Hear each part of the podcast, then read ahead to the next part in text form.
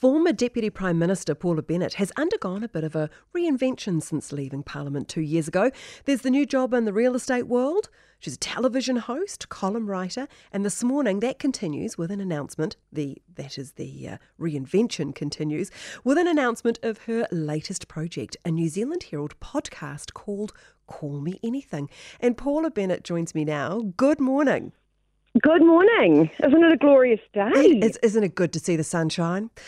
Tell oh. me, mm. do you enjoy being busy? Because I feel like you've got quite a lot on your plate. Well, I do enjoy being busy. I did enjoy not being busy for a while because we all need that sort of Bit break. Of and then, I don't know, isn't it kind of cool that you can be 53 and say yes to opportunities and do something different? So I keep sort of saying yes.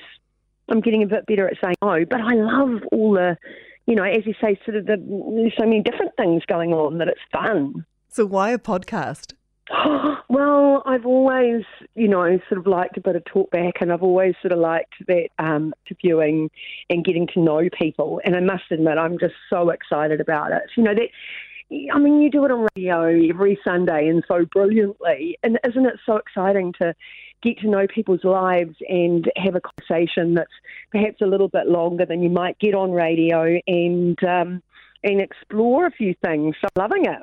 Talk me through what we can expect from your podcast. Ask me anything. So does that mean that you're asking anything or can they ask you anything? Does it go both ways? Yeah, it does go both ways. They get an opportunity to ask me anything. So I've got a major rule for my podcast, and that is um, we can ask anything, but you don't actually have to answer it because they're kind of cool, right? Because then it gives you a bit of license to ask. And I sort of go, well, I've, I've done a bit.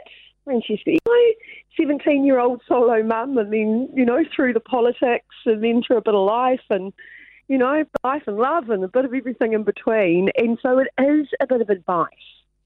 So we get to know the guests a bit more, and then it is themed around giving advice and digging in. So with Kerre, it's how do you be a strong, opinionated woman and you know, and, and actually have those opinions and be all right with people critiquing you and have their own opinions on your opinions.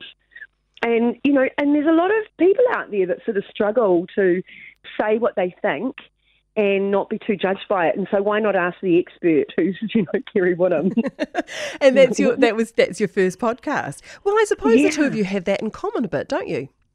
Well, we worked out pretty that we have a few things in common, you know, around the same age, both pretty strongly opinionated, and we both overshare a bit. So I think it makes for interesting listening. Can't wait. You've been out of politics a little over two years. How has that adjustment been? Yeah, it was a big adjustment, and probably personally, you know, I went from being out at least sort of four nights a week, if not five, to all of a sudden, for the first time being married, to being home every night. And, you know, and we went through the usual. He'd go, Well, I, I watch this. And I'd go, But I'm home and I don't want to watch the gold diggers.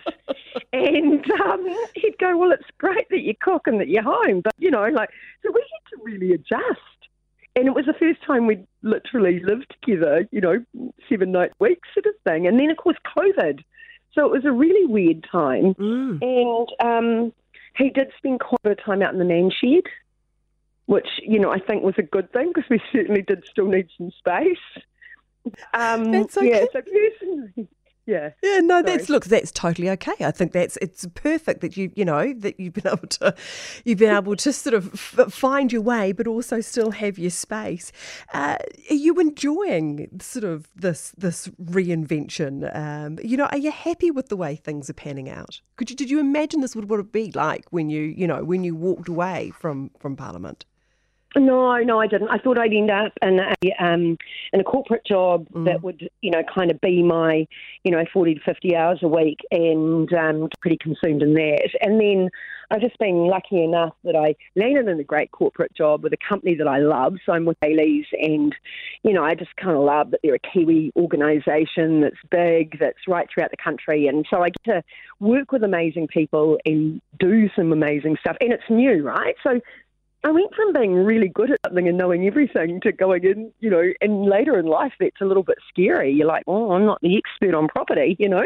Um, but then exciting to learn that. And then, but yeah, I didn't ever think I'd do as much media or podcasts, or and I enjoy writing, so that's a real privilege as well. And I love my charity work and my emceeing, and you know, I still get a buzz out of inspiring a crowd, if you like.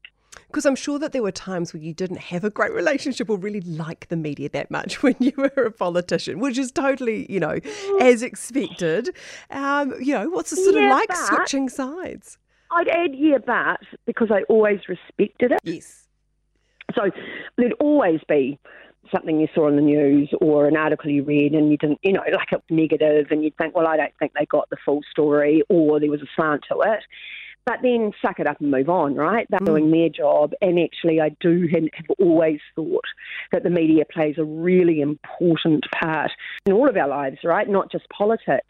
But if we're not held to account, and it's not unique to New Zealand, but it is something really special about our democracy, I think. And because we're small, you do get to know the journalists and you do get to know the media.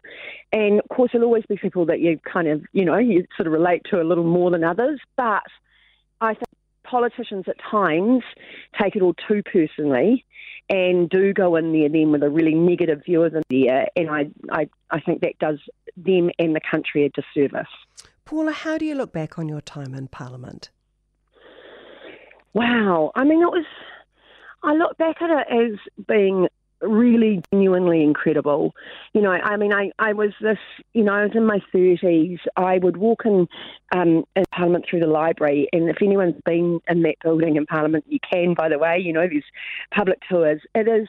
It's pretty breathtaking, and I would literally walk in there at you know seven seven thirty in the morning, and take a breath and go, "Wow, what a privilege to be representing New Zealanders and to be in this institution trying to make the country better. And I think I carried that right throughout, and I always felt it right to the day I left. Mm. Now, look, I, I read the Herald on Sunday this morning, and you're talking about the Auckland uh, Mayoralty race. Do you wish you were running? Do you have regrets for not putting your name forward? Well, as I say in it, not personally, you know, like not at all personally. You know, um, I just don't think it was the right thing for me and for where we were at and what we're doing. But, you know, I just, um, I love the city and, it, you know, and it turns out I do still give a damn and I just hope that we can get a whole lot of things right and that people vote although I'm kind of confused at the moment, like everyone, I think, as to what direction to go in. And it's, yeah, it just feels like odd time. So, look, no, I don't regret it. But um, I do think we need to look at the role and we sort of need to look at our councils and go, you know, who are we attracting into them and what do we need to do to get people inspired? Paula, it's been lovely to talk to you this morning. Good luck with the podcast. Ask me anything. Enjoy it. Thank you so much. And they can tune in on Heart Radio or anywhere else they get their podcasts and come and have a listen and have some fun. Oh, good girl. You're doing your self promotion. I love it. Thank you. Ask Me Anything is available, as Paula just said, now on iHeartRadio or wherever you get your podcasts.